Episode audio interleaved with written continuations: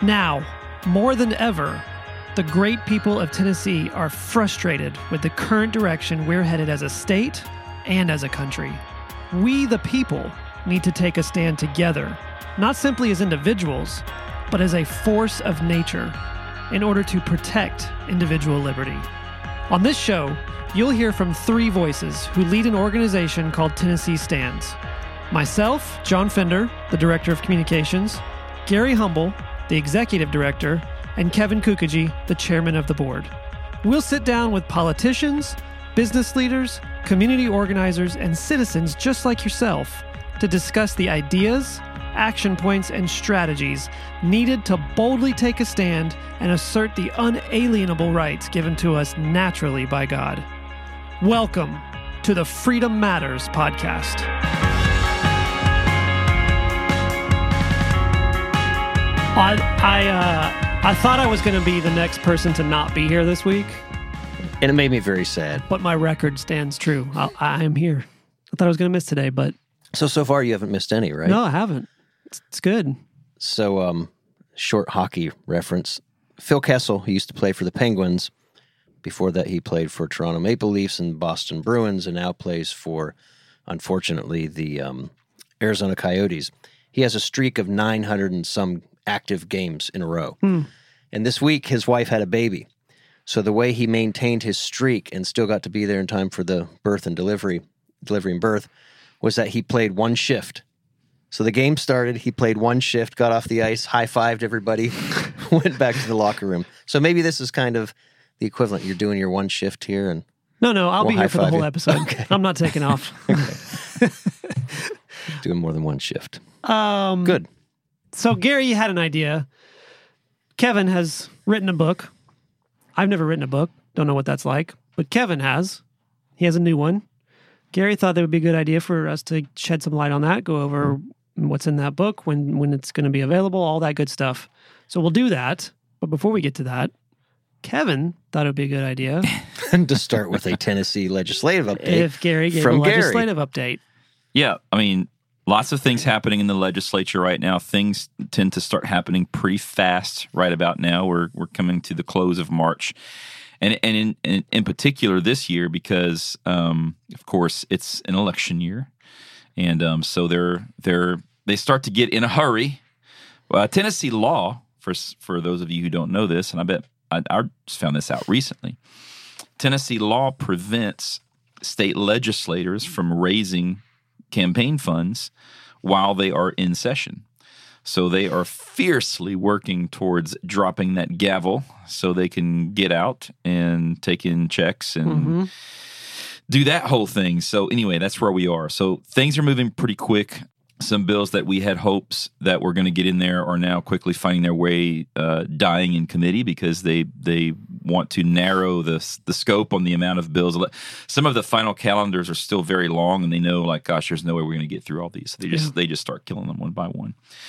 Recently, HB 2388, and we already kind of put out a notice on this, but we had a bill that would have allowed voters across the state to recall school board members, which you and I both know if you've watched the news, we have an incredible amount of support for that, right?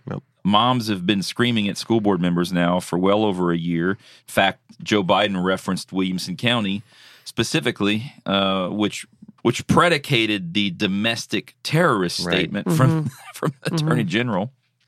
And uh, anyway, that bill failed. That bill died. It passed subcommittee, but died in full committee. Get this.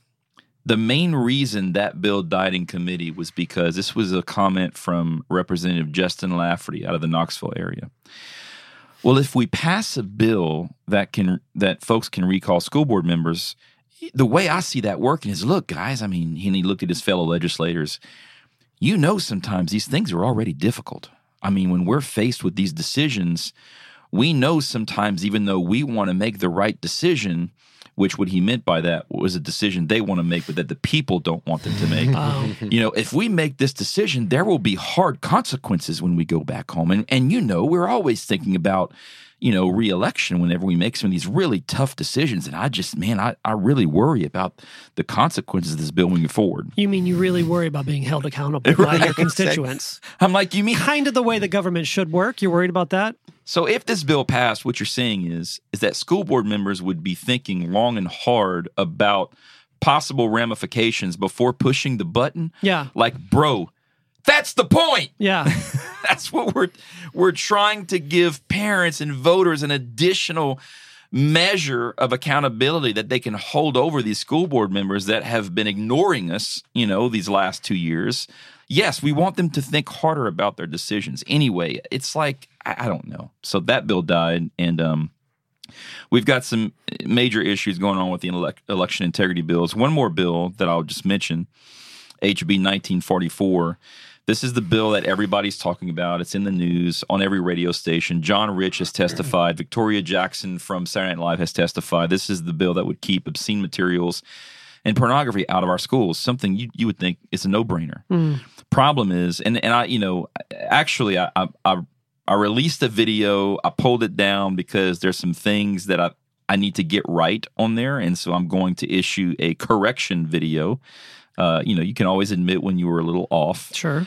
However, the the fact is the bill or instead of putting the burden on schools to keep pornography out of out of the school, it puts the burden on parents who must first, I would assume, by their child having been exposed to the material, make parents aware of the material, and then bring the material to the director of schools, the superintendent, and then go before the school board. And then the school board decides whether or not the material is actually obscene and as to whether or not they're actually going to pull it down.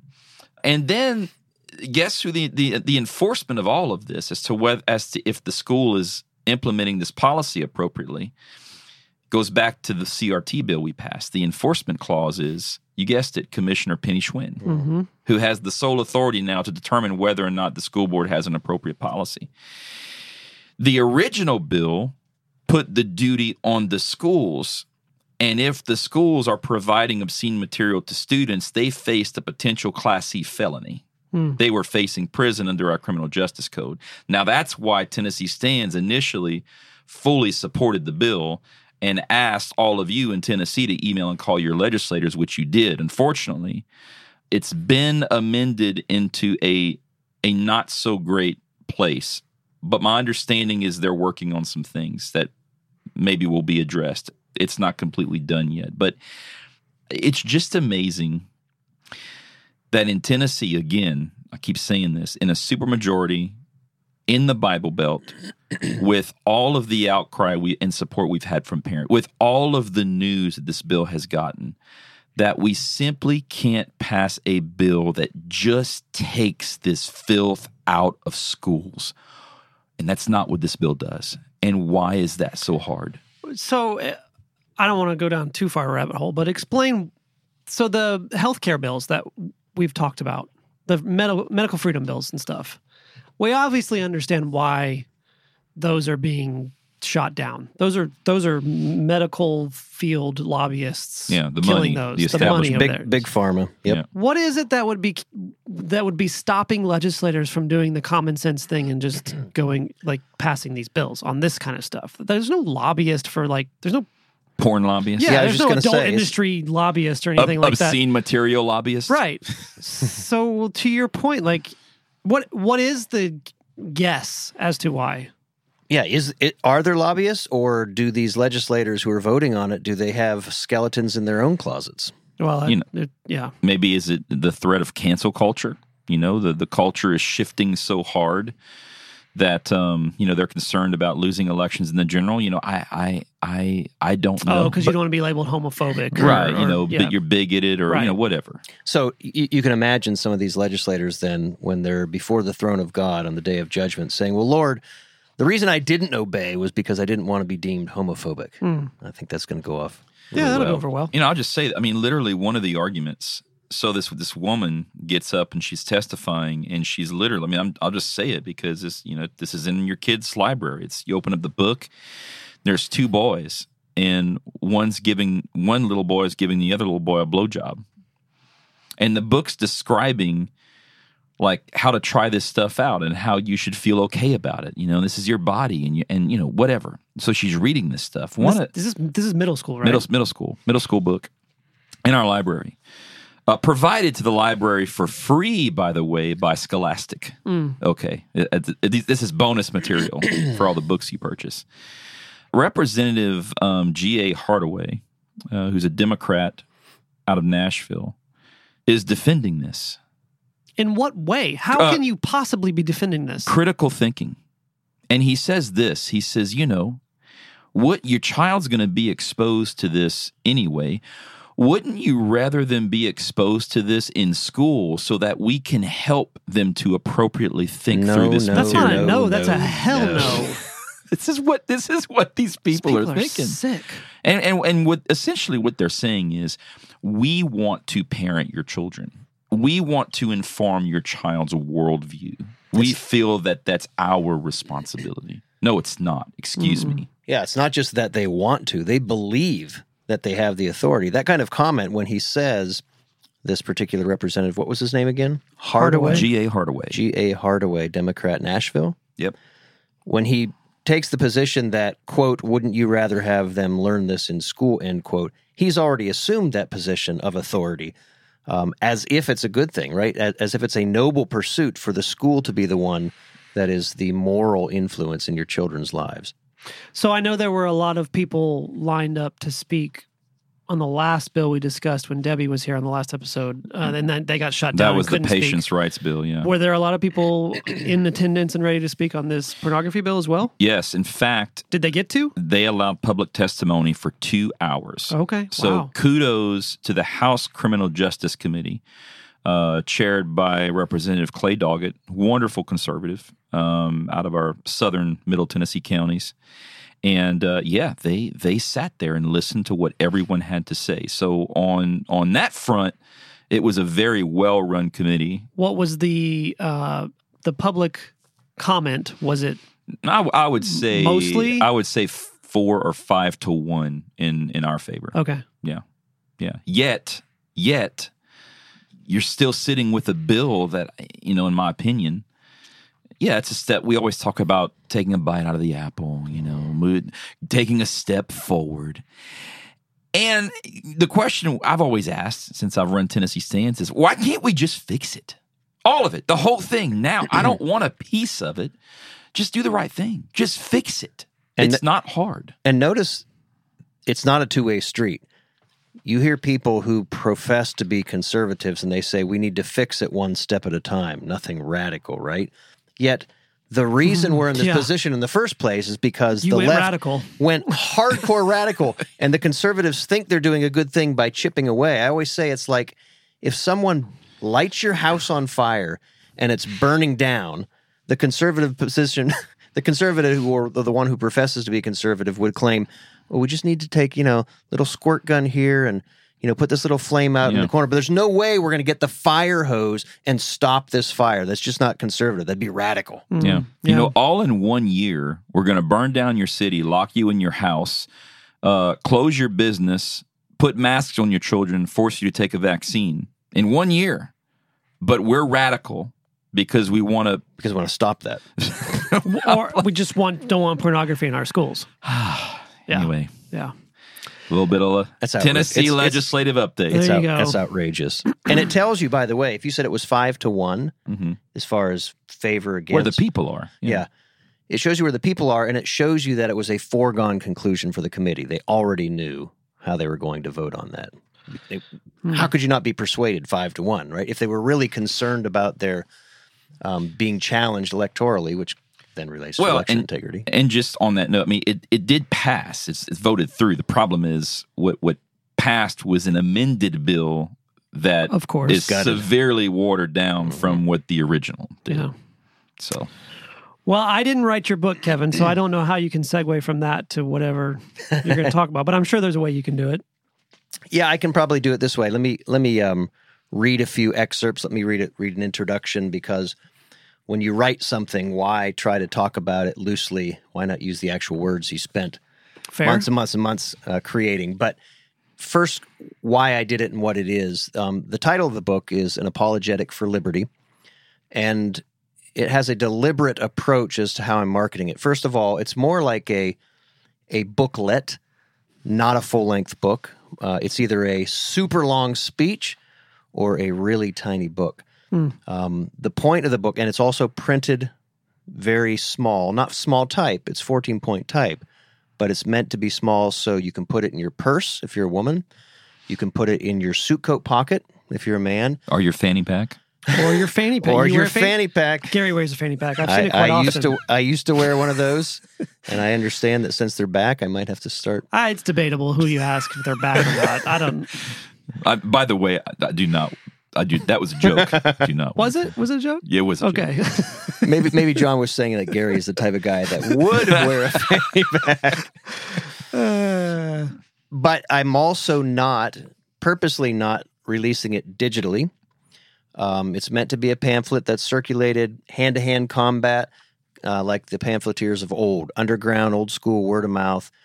Um, we're printing 10,000 copies. I'm not selling them, I'm going to give them away.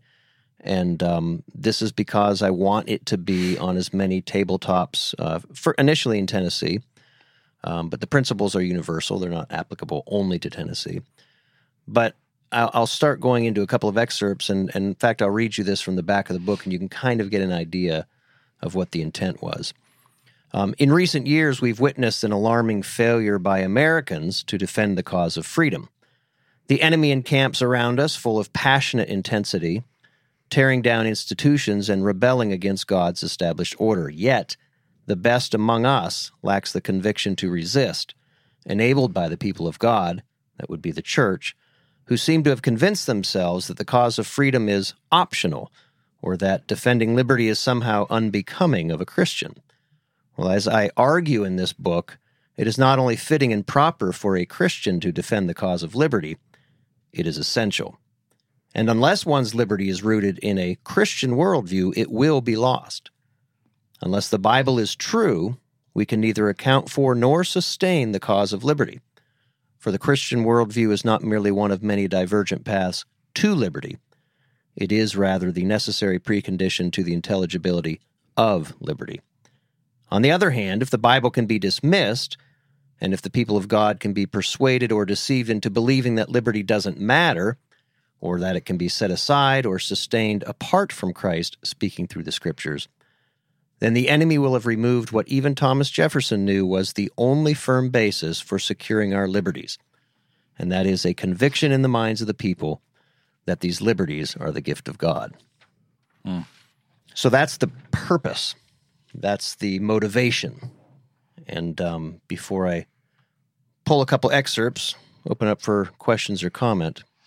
Well, I mean, the idea there that we, you know, typically when we're out doing a rally or if I'm out, you know, speaking, I mean, the the the premise of Tennessee Stands is about defending these unalienable rights against government overreach, and the only way to really do that is to start with the premise that our rights are God given and God breathed. The fact that the way the founders understood it, we penned a constitution only to form a government whose job is to secure rights we already have from God. Uh, our rights don't come from government, and I think that's such a rudimentary thing that that most Americans today don't understand. I guarantee you, if you go out, I've done it in rooms.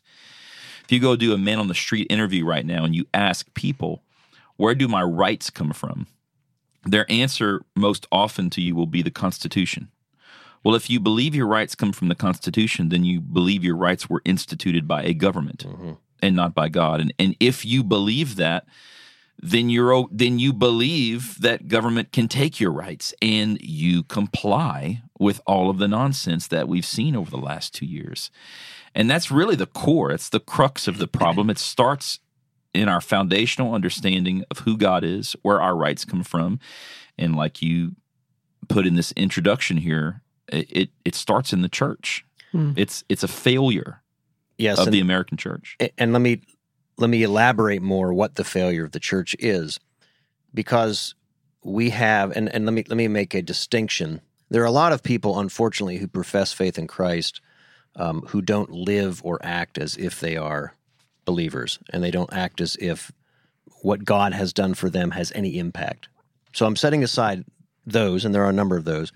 But even among the professing Christians who are serious about their faith, faith and aim to live politically and culturally overall within and and and motivated by and animated by that faith still when it comes to political matters they have come to believe and this is why we've slipped so far that if they make a profession of faith as the basis for liberty in their political views that they're a going to be made fun of laughed at laughed at Yeah, ostracized. or they don't even believe they don't even have the conviction that this is where their liberty comes from they think they can justify liberty on another basis and so let me give you an example and again this is really what motivated um, my writing this book because i had an encounter with one of our state representatives and um, it kind of led to this very strange belief by the representative and i thought here's a guy who professes faith and he doesn't even understand the basis of liberty. By the way, um, John Winthrop uh, was the first governor of the Massachusetts Bay Colony, and he explained that the proper end and object of authority, meaning government, is liberty. Now, if you say that to a, a legislator today, they won't even think of that. They think the mm-hmm. proper end of authority is to be, especially like in Tennessee, oh, to be rich and prosperous and to have you know a lot of big business coming here and, to, and quote unquote workforce development, mm-hmm. right, or to mm-hmm. protect your health. But Winthrop and our founders knew that the proper end and object of the government authority is liberty. And then we he went on to say that we are to stand for this liberty with the hazard not only of our goods, right, our money, temporal things, but of our very lives. So in February 2021, so this is a little more than a year ago, after we'd come out of the first wave of COVID, we started to hear in our community that um, private businesses were thinking about implementing, and some of them did, unlawful and inhumane masking, jabbing, and testing requirements on their employees and their customers. And so I contacted one of our state representatives to ask how he planned to defend the liberties of his constituents against these unwarranted conditions and intrusions on their liberties. My representative, a Republican, deflected my concern, claiming his hands were essentially tied, that he was reluctant to regulate, quote, private business, and that, quote, private rights, Kevin, are powerful rights, end quote. As if the mere recitation of that phrase would, should end the inquiry. Now, we've talked about here the hypocrisy of that statement. So let me set that aside because we know that private business is regulated all the time. But I took the approach, I said, look, while you are correct to focus on property rights, the property rights of the business are not the only property rights implicated. And so your instinct, Mr. Representative, to protect the business, whatever your justification, could not therefore be viewed in isolation. And I reminded him that individuals also had property rights. And those individual property rights are not limited to the tangible things that we think about, real and personal property. But James Madison explained that our property rights extend even to, and in fact, the most essential property rights, our ideas, our convictions and beliefs that form the essence of our conscience and our being. So, since a mask, a jab, or a testing requirement for entering a store, buying a product, participating in the marketplace, especially when it comes to essentials like food, clothing, medical access, necessarily pits the property rights of a business against the property rights of an individual citizen, I asked my representative how he resolved this conflict of rights and on what basis he concluded that protecting the property rights of the business deserved priority over his constitutional and moral duty to protect the property rights of indiv- individuals. And of course, I don't think this particular representative had adequately considered his quote, it's a private business defense. because the best he could muster, and I could tell through the tone of the email, it was a terse and incoherent reply that, well, I'm not choosing or prioritizing the rights of a business over the rights of an individual. Incoherent. And I tell you that that's kind of the preamble to why I wrote this book, because it highlights a problem that's all too common among the political establishment. Remember, these are the very men who are elected to defend our liberty and to secure our sovereignty. I think if you ask this representative, he would identify himself as a Christian. Yet this representative, like most of yours, was unwilling or unable to articulate a Christian defense of liberty. And as this book will explain, if you do not base your concept of liberty in Christ, it cannot be sustained. Hmm. Hmm. So there's so there's two things for me. When you read what is labeled right here, the back cover of your book, mm-hmm. it kind of answered my question that I had from earlier in the at the top of the episode when I I asked, you know, with with the medical freedom bills, there's always a, a healthcare company lobbyist. What is it that's stopping these guys from just passing these bills about anything else, for that matter?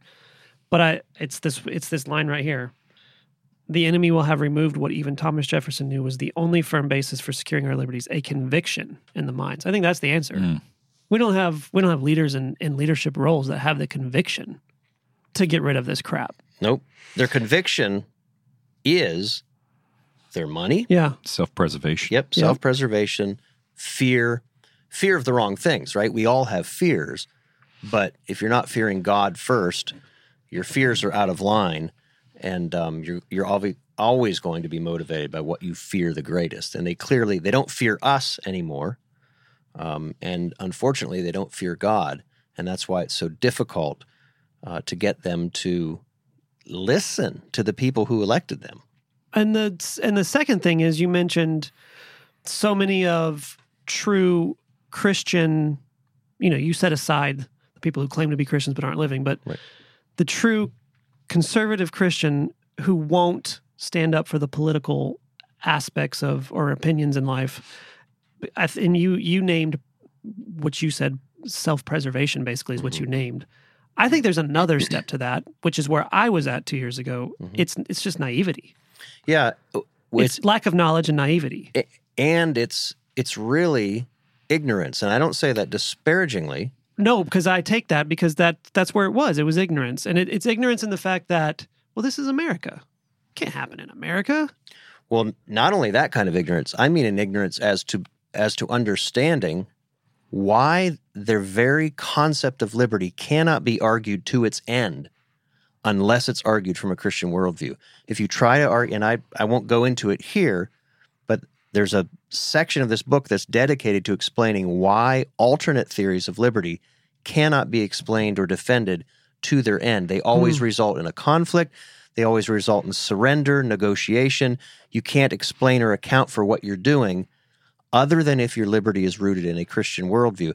And Christians have abandoned that. I understand when a non Christian abandons that position. A libertarian will take the position that, that liberty is just inherent. But I explain in my book why that's not defendable and why it's actually not accurate. Can can we dive into that a little bit? Is that possible? Well, yeah, it I- is. It is. Yeah, and I and I can I my brain's turning a little bit on that. You know, liberty that's not based in Christ is arbitrary because it's not based in anything. Um, and you, when you mentioned libertarian, it made me think. This is where I want to go with it. Well, because a libertarian just believes in in liberty. We should just have liber- We should all just be able to freely, you know, smoke. Pot. In a libertarian mind, you just you smoke pot, you do drugs, you do things into oblivion. As long as you're doing your own own property, you're you're quote unquote not hurting you do anything long else. you do you as long as it's not hurting me. That's right. the The issue is, is it never really works out that way. Why? Uh, you got to go back to the Apostle Paul. The Apostle Paul talked about that he had not known sin except if it were for the law. He he and he talked about uh, covetousness. He said, "If I wouldn't have known it's sin to covet my neighbor's wife, had the law not told me so." Okay, and we have law. So this this idea of liberty. Well, understand that we live under the rule of law. You and and you also have to understand that all law, in its essence, is a restriction on liberty to some degree. And why is that necessary? Because as a society, as as a people, just like Paul, we learn what is good and what is evil by what is legal and what is not. It is literally how we are taught, which means what I'm saying is all law is moral law. Every culture, through its law, is teaching morality to its people. And thank God that our morals are based in a Christian worldview because look look at Middle Eastern countries. Their law is moral law according to them. according to them and Right. unfortunately that moral law is based on Islam yeah. which is why you have you know the, the craziness you have going on over there where you, you beat people and you you do the things you demean women and you just you know it's it's total nonsense Mm. i've you know so it's all about where we're gonna have law and we're gonna have morality. It, it has to be based in something. So the libertarian has a problem because this idea of just giving everyone liberty number one it's arbitrary. Number two it's just not possible in in humankind uh, because there has to be a basis of morality. All law is moral. Paul knew it. We know it. And the founders knew it. So we have to be willing to accept in our idea of what liberty is that we all accept a moral law that in some way restricts our liberty only to a certain degree so that we might all enjoy the blessings of liberty. Because if we don't and we just have liberty, well, at some point, my liberty runs into your liberty and there's a conflict and we have a problem. hmm Okay. So I, I think when you say liberty, that's the libertarian dilemma is that at the end of the day, it's rooted in nothing and it doesn't work, which is why I'm a conservative. Mm-hmm. Well, I'm a conservative because I have a Christian worldview, Right. Not because I don't like. But that's but that's why I wanted to go there because I have people in my life who have told me who I know for a fact have a Christian worldview, but they've told me they're libertarians. And I'm like, you can't be you physically can't be a libertarian Yeah, you have a So- problem. if you have a Christian worldview. So let me let me address that. Um, pick up from where Gary was going. Address your question. I'm going to skip around a little bit, but another excerpt from the book. Among those who love liberty, the most common objection to our claim that liberty cannot be coherently explained or sustained apart from Christ are those who believe that liberty is quote inherent in humanity. Now, while that group who advance this theory are comprised of various elements, most of them would self identify as libertarians, a term I'll use for convenience here, provided no one misunderstands that I'm of the impression, impression that only libertarians hold this view. Because those who hate liberty also believe in a kind of freedom that is inherent, at least for them.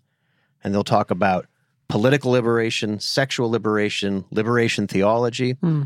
These are all means of throwing off all restraint, which is the opposite of true liberty, mm. which is the freedom to obey the one who made us. So to say that liberty is inherent is to say that's just how it is, or it's self evident. But this is not an answer. It's a conclusion, and it begs other questions like how do you know that liberty is inherent? And even if you manage to prove that liberty is inherent, why is this so? Now, I have an, a lengthy explanation that I'm not going to go into because I want to jump forward, but my book addresses that. And then we talk about how, if you are not a Christian, how do you account for the concept of freedom outside of a supernatural worldview in which all things are created by God and held together according to the counsel of his will? Again, I've skipped forward. You can read about that in the book. But it's not adequate to simply say it is obvious or the thing speaks for itself, right? Again, that's a libertarian point of view. It's just made in us, it's inherent, it's obvious. Everything and every event is interpreted according to the worldview of the person or the presuppositions of the one giving the account. If, for example, an oil tanker disappeared over the horizon of the Western Pacific, it doesn't speak for itself. To someone who believes the earth is flat, that vessel is going to speak a much different message than to those of us who know the world is round. Mm. It's Like- good. Likewise, someone who believes that a novel virus just happened to overtake the world in 2020 will interpret sudden international lockdowns, masking, jabbing, medical passports as a necessary response to get us back to normal. Whereas those of us whose philosophy of history begins with the scriptures and who know what the Bible says about the inclinations of the hearts of men will view these events much differently. Hmm. Now, let me add one more thing That's the truth. Even if liberty were self evident, how do you account for the why? In other words, a libertarian may grasp that a person is created with freedom and dignity, but absent the Word of God, the libertarian is incapable of providing a coherent explanation for why this is the case. And unless you can explain why we are free, liberty will become subject to arbitrary limits. Gary talked about arbitrariness and conflicting claims. Absent a clear understanding of why we are free, liberty devolves into license, which is a deceptive and destructive counterfeit to liberty. Whereas the Bible explains the object of our freedom is to obey our Creator and to do good works which God prepared in advance for us to do, the libertarian concept of freedom has no such transcendent purpose or external restraint to keep it from becoming an excuse to do as one pleases, leading ultimately to anarchy and a loss of all order. Hmm. So, like for me, with with what you just said, that's one of the difficulties of running an organization like Tennessee Stands, is because you're reaching a diverse group of people, many of which have a view of liberty only from a westernized American concept. You know, our, our the just the, the free freedom of speech. You know, and and uh, the Second Amendment but they don't really it's that's liberty for them and it's not really rooted in christ and so it's hard sometimes i'm, I'm told well gary be careful you, know, you don't you don't want to be too religious and i get that and i and i want to bring those people along but it's difficult because you you can't you can't really sustain the fight against tyranny and against evil and against all the things that are upon us if you first don't have the real true understanding of where your liberty mm. comes from Yeah. and that's that's been that's been some that's been difficult This is At why times. It, no, you hit a very good point, Gary. This is why the American fight for liberty has been hollowed out too. When it comes to whether it's Marxism, whether it comes to Islamism, any of the worldviews that are anti-American at its at, at the core, right? Anti-liberty, anti-ordered liberty, right? We're not talking about license. We're talking about ordered liberty. The reason those fights are so easy for the other side, easy for our opponents, is because they are a moral cause. They're the wrong morality, but they are causes for which people would die. In our country, we've hollowed out all of the moral underpinnings of liberty and its Christian foundations. And so all we have are people who defend it for money, hmm. for jobs, corporatism. None of that's people aren't going to die for those things. They, hmm. they- that that doesn't give you a passion to live. Those are just practical, you know, implements of living your Or- life, and that's why we're not able to defend it. or it's what you said in one of our previous episodes i can't remember if this was the phrase you used but but basically like the benefits of freedom The collateral benefits. collateral- that's right. yeah. The, yeah, the difference, and, and that's if you're great- only if you're only living for those collateral benefits of liberty so that can I use that as a great segue to lead you read you one more excerpt from near the end of the book because I opened this session or this segment with remarks from um, or quote from John Winthrop. Mm-hmm. He was a man who obviously instood, understood that tangible society couldn't exist unless the intangible and eternal cause of liberty is valued more highly than the things that liberty provides. But Winthrop didn't callously dismiss the importance of food, clothing, jobs, or staying alive, nor do we. That's not what we're doing. But he recognized that liberty is the precondition for these other things. And if anything is to be surrendered, it must be these other things, not because we don't need them, not because we don't enjoy them, but simply due to the fact that the collateral benefits of liberty will cease to exist if we starve that source. Surrendering liberty for the ephemeral security of food, clothing, a job, or your life, even, is akin to killing the goose that lays the golden egg, or a silly selling all of the available fuel in order to keep the car with the leather seats and the hi fi stereo. So, while in the short term the required sacrifice can be daunting, the best means of sustaining adequate goods and services, jobs, and life itself is to protect the source of these benefits. That source is liberty, and the source of that liberty is God alone. So, can I play Sweden here and take the neutral road for a second? There is no That's- such thing as neutrality. I'm sorry, Switzerland. You should you should take my start, course. Start with an S. You should take my course on Christian apologetics and re- realize that rule number one is there is no There's such thing as no such neutrality. I, I get that. So okay, let me take the devil's advocate side of this. How about how about that? There you go. Uh, can you have a person who does not claim to be a Christian and clearly understand liberty? Yes.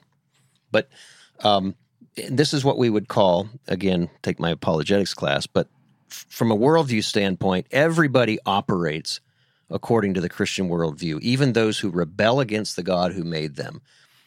And the reason we know this is so is because there's a whole inventory of universals, invariant universals that we all use all the time that cannot be accounted for outside of the Christian worldview in which God made everything and holds everything according to the counsel of his hmm. will. The scriptures tell us what the world is, the scripture tell us about the character and nature of God, the character and nature of man, and even the character of truth itself. And only if those things are true can we account for why, for example, we're having this conversation, right? I, this is a rational conversation. And when I ask a question or you ask a question, you expect a rational response. I don't just go, "Bless mm, water bottles upside down. It, just nonsense, right? Yeah. You'd say, well, that's nonsense. Well, yes. And in a Christian worldview, you should expect that, that not to be nonsense. But if I'm not a Christian, I have no basis for saying you must respond to my rational questions. All concepts that we use day in and day out, Christians and non Christians, are absolutely, absolutely dependent upon the fact, the truth that God created the earth, that God is who he says he is in the scriptures, that we are who he says we are, and that the world is what it is. So, to the point of your question, people all the time operate with different silos and snippets of truth.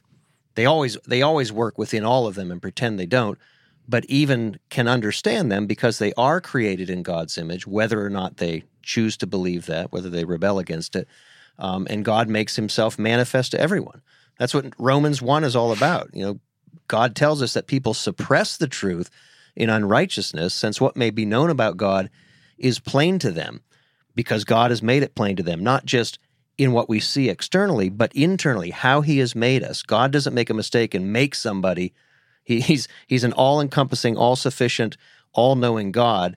He would therefore not be that God if He created somebody who didn't know Him. Mm-hmm. Why would God create someone who didn't know Him? So if we believe the God of Scriptures and God is who He says He is, then it would be impossible for Him to make someone who didn't know Him. Hmm. And yet, unless God is who He says He is in Scriptures, you couldn't know anything else either. You could. Uh, an example is, well, a simple way of saying it: you cannot deny God unless you first presuppose Him. Oh yeah, that makes a lot of sense. Whoa, that just got. Now that's a deep statement. But it makes a lot of sense. It makes a lot of sense. So I, I get excited about these things because I teach about them. Yeah, and- why would we? Why would we even be considering or thinking about God in the well, first it place? goes back to the statement that it takes a lot more faith to be an atheist than to actually believe in God. Absolutely. People operate on faith all the time. The, the question is what governs their faith? What governs their reasoning, right? Christians should be the best of reasoners. And yet Christians are accused by atheists of not using the reasoning. It's like, no, not only do I use my reasoning, but I use my reasoning according to the world that God has created. And I would say to the atheist, if God doesn't, atheist always says, if God exists, why do bad things happen, right? Hmm. Well, you, you've got three questions for the atheist. Number one, if God doesn't exist, how do you know, how do you account for asking that question? How do you know what's good and what's bad? And how do you proceed on the expectation that things should be good? Yeah, yeah, I think we just figured everything out. yeah. It's a great episode. We're good. uh, But I, I can't wait for this for this book because I know that I'm anx- I wanted to talk about it today because I'm excited to get it in the hands of uh, some folks who follow Tennessee. Yes, so and that's that's where I was going. That was my next question. Is like, so you're not selling this, so it needs to be given away. Given so how, away. how are you doing this? How are you distributing this? Well, as Gary said, we're definitely going to uh, circulate a number of them to Tennessee stands. Um, so if you are a member of Tennessee stands, we obviously have to prioritize our most active members, and there's a way to figure that out. But um, we want to get them into the hands of, of those who are most active at Tennessee stands. I also am giving them to people who I know have a network of people who would read them. Because I'm giving them a- away, I only have two conditions. You cannot take them from me and sell them yourself. Yeah. And two, you cannot take them and give them to people who wouldn't really read them. Right. So if you take two copies because you have one friend who will read it, great.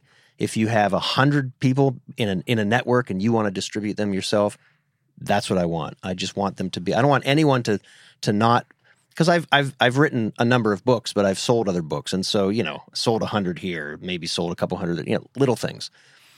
That's not the goal of this. The goal of this is to get the subject matter into the hands of as many people as possible. So I hmm. don't I don't want anyone to feel they have to buy it. I love the pamphlet idea too. You know, it's it just goes back to the old. You, know, you, you just printed up a few of these pamphlets and you're trying to shake the nation. You know, at, Maybe- w- one person at a time. Maybe we should have like parties where we walk down the streets and just well, you don't want to give it out to people that don't don't Yeah. read it. So never mind, forget that. We'll figure it out. I just wanted I just wanted to make sure people knew how to get a co- copy. if Yep. they In two wanted weeks, in two weeks, I'll bring it when it's printed. We're close. The printing process is almost done. I'm gonna I'm going to uh, approve the cover printing before that goes running off the press next week. So I expect about two weeks I should have them. One. Okay, and I'm assuming we'll we'll talk about it. Yeah, we'll figure out a way and- on how we're going to distribute that. Yeah, absolutely. Okay, Kevin, Thanks- thanks for thank- sharing that with us. Thank you Yeah. very much. It's a good discussion. Really appreciate it. good stuff. Yeah. I think we uh I wonder. You know, I wonder if Joe Rogan would read the book. he would Do you think? If He'd somebody can get it to him, yeah. when he comes on the show. We'll give him a copy. No, that would take too long. let's, let's give him a co- copy beforehand. okay, all right. He reads every book that he's that he has sent when he's preparing for interviews. this So- would only take him an hour. So There you go. See, Joe, always welcome. Uh, ratings and reviews, we love them. They help us as a show, so keep those coming. What else? We done? Anybody else? I think I'm done. Well, till we meet again. Thanks, John. Right. Thanks, Gary. Thank you.